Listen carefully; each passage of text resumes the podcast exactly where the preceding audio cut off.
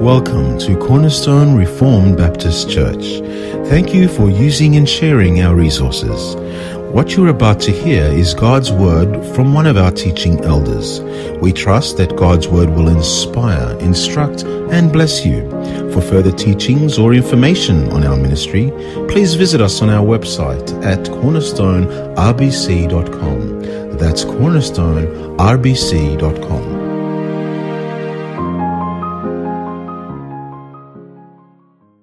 Very good, my dear soul, my dear brother and sister. Once again, it's a great privilege that the Lord give us that we can be gathered here together as a church of the Lord Jesus Christ and have the scriptures in our hands.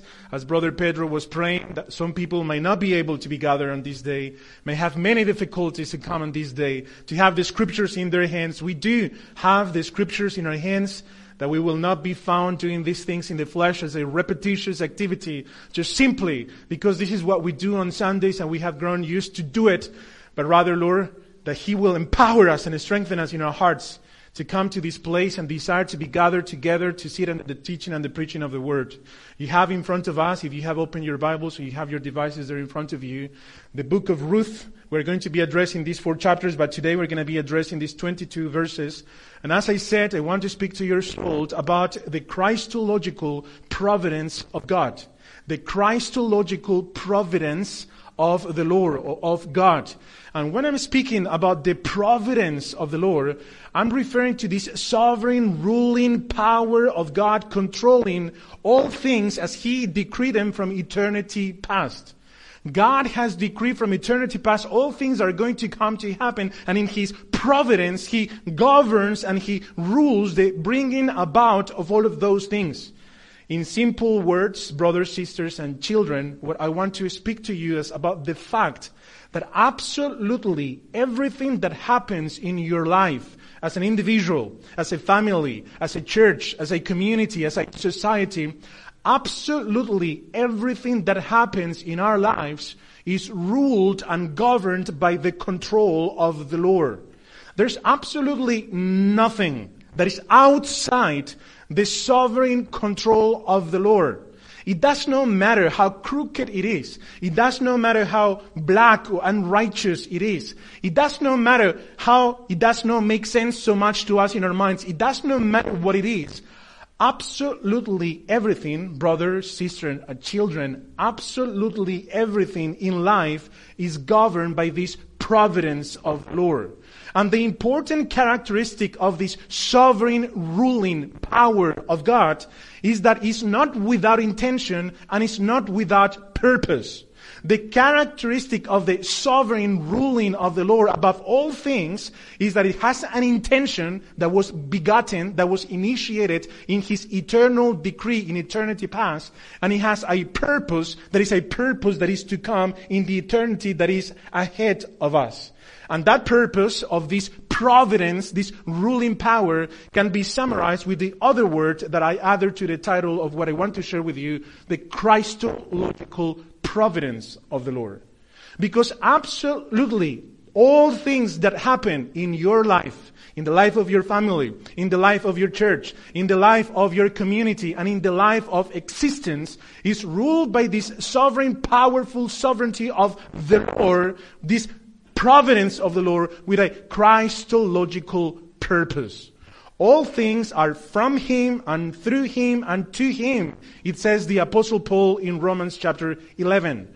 All things have been created through him and for him. Those things that are in heaven and earth, visible and invisible, dominions and powers and authorities. All things have been created for him, by him, and to him. It says the same apostle in Colossians chapter 1 verse 15 and onwards. Absolutely.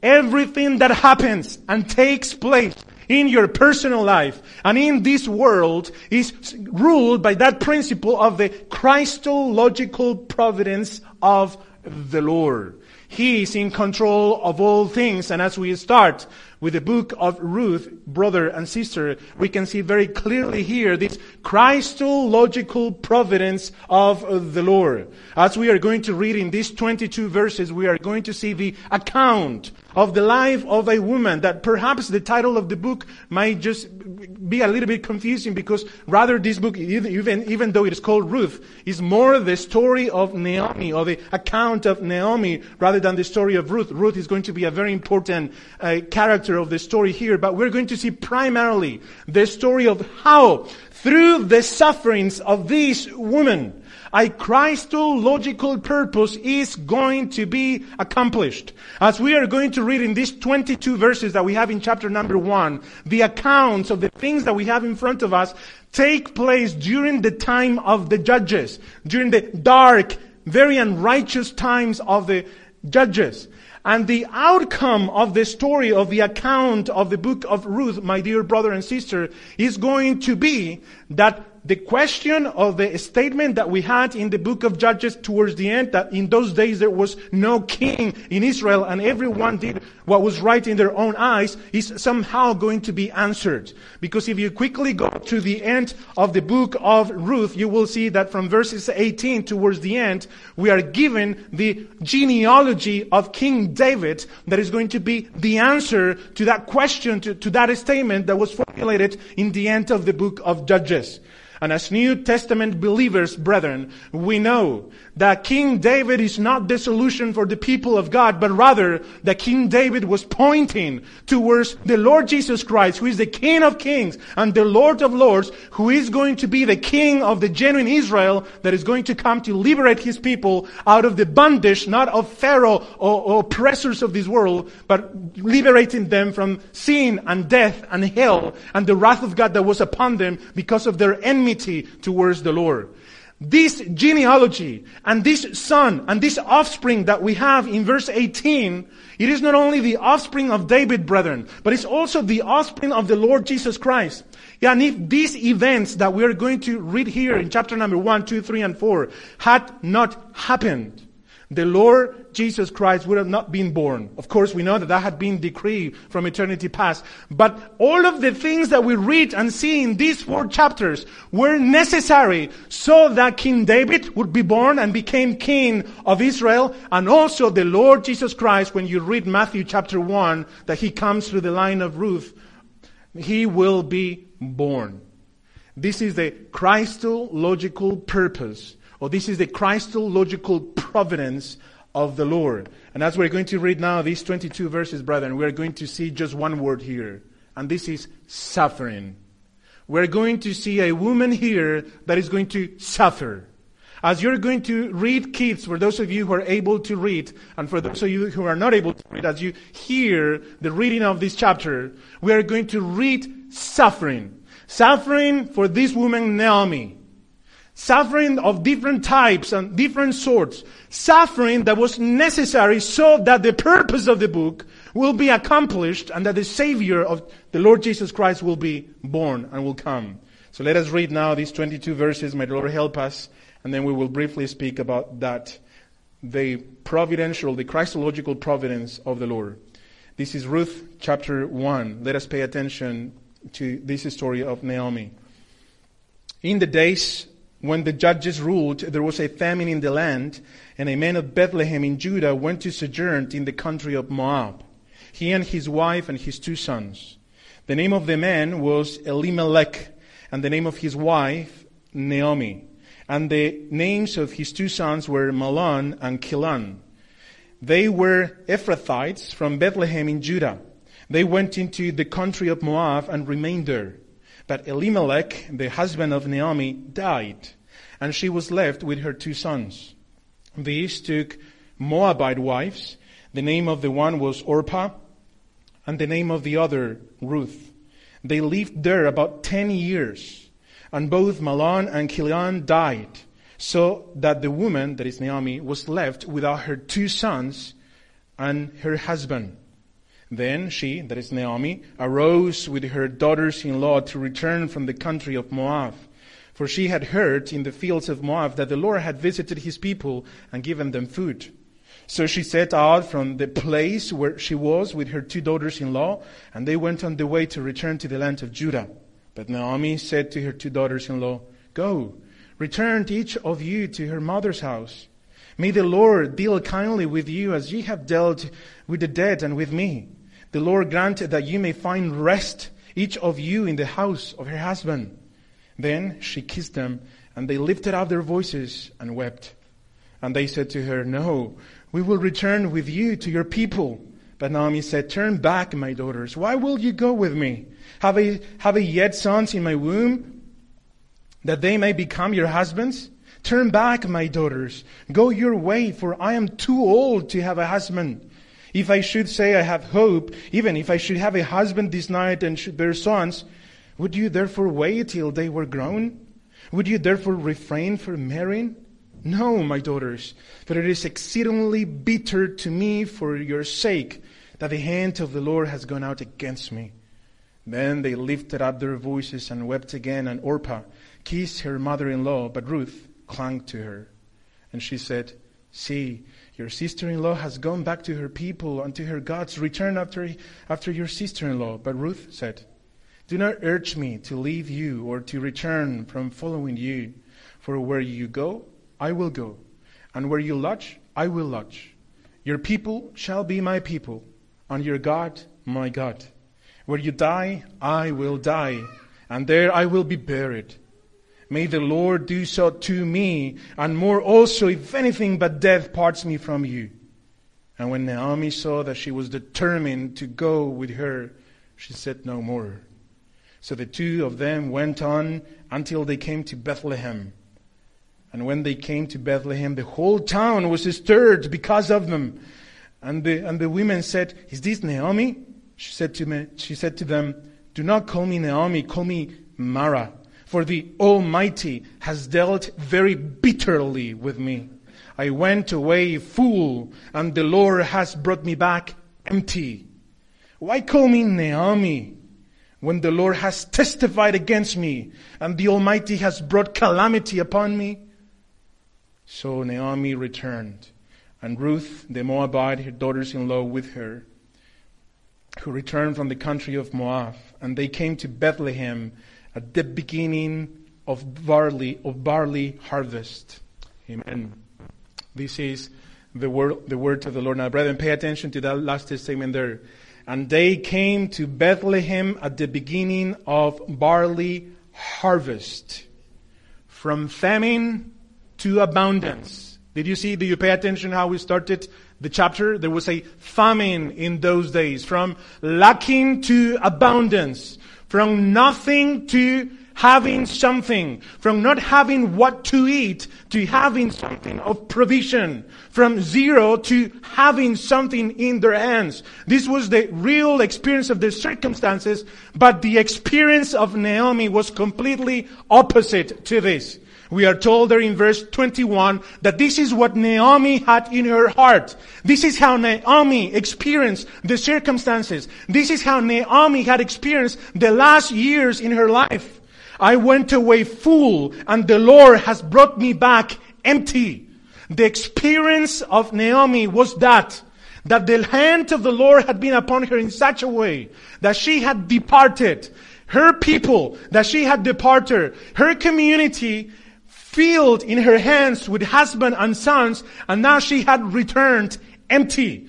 And brother and sister, that we will not be judges of Naomi 2,000 years or many perhaps thousands years after these things have taken place. Because the crisis of this woman and the situation and the sufferings of this woman were real. There was a famine in the land. The land that the Lord had given the people of Israel.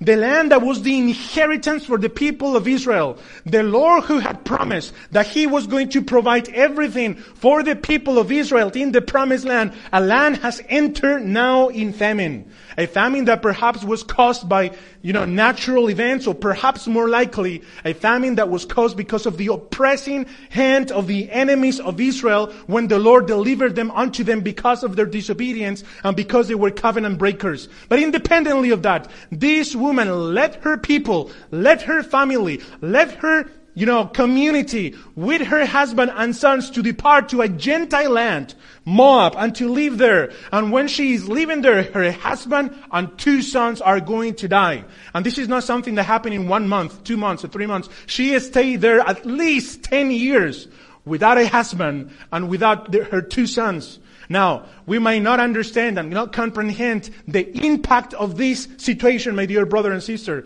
But for a woman in those times to lose her husband and to lose her two sons and to be away from her community and from her people was basically death. This woman has lost completely everything. She had no hope. She had absolutely nothing in her, only two Gentile women or Gentile women that had married their sons. She now hears that the Lord has visited the people of Israel and now she has some hope that she can return to be with her people. And as she is returning also now she's going through the suffering of separating and going away from the two daughters-in-law. The grace of the Lord provides for this woman that Ruth is going to stay with her. But brother and sister, this is the suffering of this woman that perhaps may have even considered to take her life. May I even consider what was the purpose of doing all of these things? I've gone away. Uh, there's no food. There's no husband. There's no sons. There's no future for me. Yet, yet the Lord was working in all of these circumstances, brothers, brothers and sisters. This is the experience of the heart of this woman that was so real. So real not only to her, but also real to many of those who belong to the people of God. She says in verse 13 that the hand of the Lord was against her. That the hand of the Lord has gone out against her.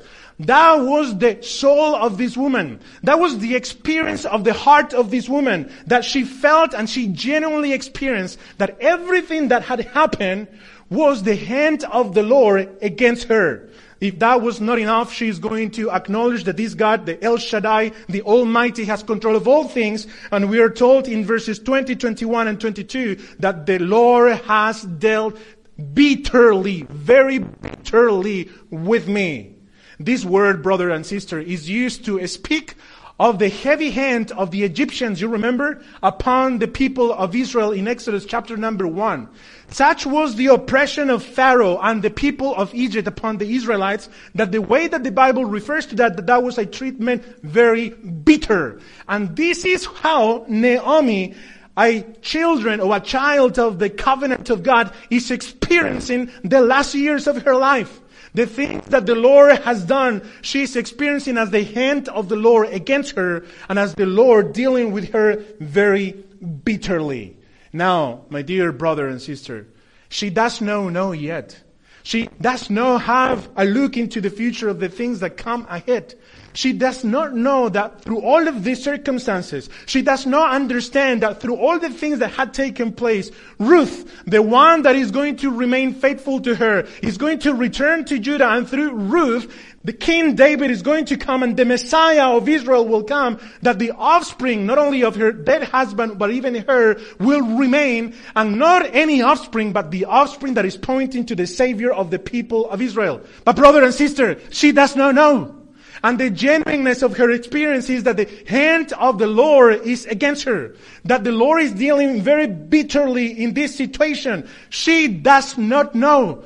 And many of the saints of the Old Testament were in the same circumstances. Many of the saints of the same of, the saints of the Old Testament, according to Hebrews chapter 11 and 12, we read and see that they did not know the things that they were doing, or they knew that the things that they were doing, but the ultimate purpose. We are told in 1 Peter chapter 10 and onwards that the prophets of the Old Testament did not know who they were serving, that they were serving the saints of the New Testament. They were speaking, they were looking into the things very diligently to see the subsequent glories of the sufferings and the subsequent glories of the Lord Jesus Christ. But they did not know that they were serving the saints of the New Testament. And brother and dear sister, all the sufferings of this woman, and all the sufferings of the saints of the Old Testament and all the sufferings of the saints of the people of God throughout the ages are under the same Christological providential power of the Lord. It does not matter that we understand or that we don't understand. It does not matter that we have the ability to see or not to see or to perceive. It does no matter. The testimony of the scripture is that all things have been created for him, from him, and to him. That he is the one that sustains all things by the power of his word.